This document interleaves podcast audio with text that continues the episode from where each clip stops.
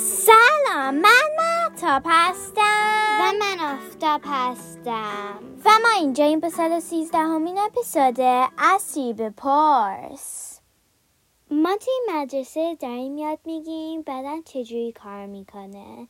به همین خاطر گفتیم از سیری بپرسیم بدن آدم چجوری حرکت می‌کنه. Hey Siri, how does your body move?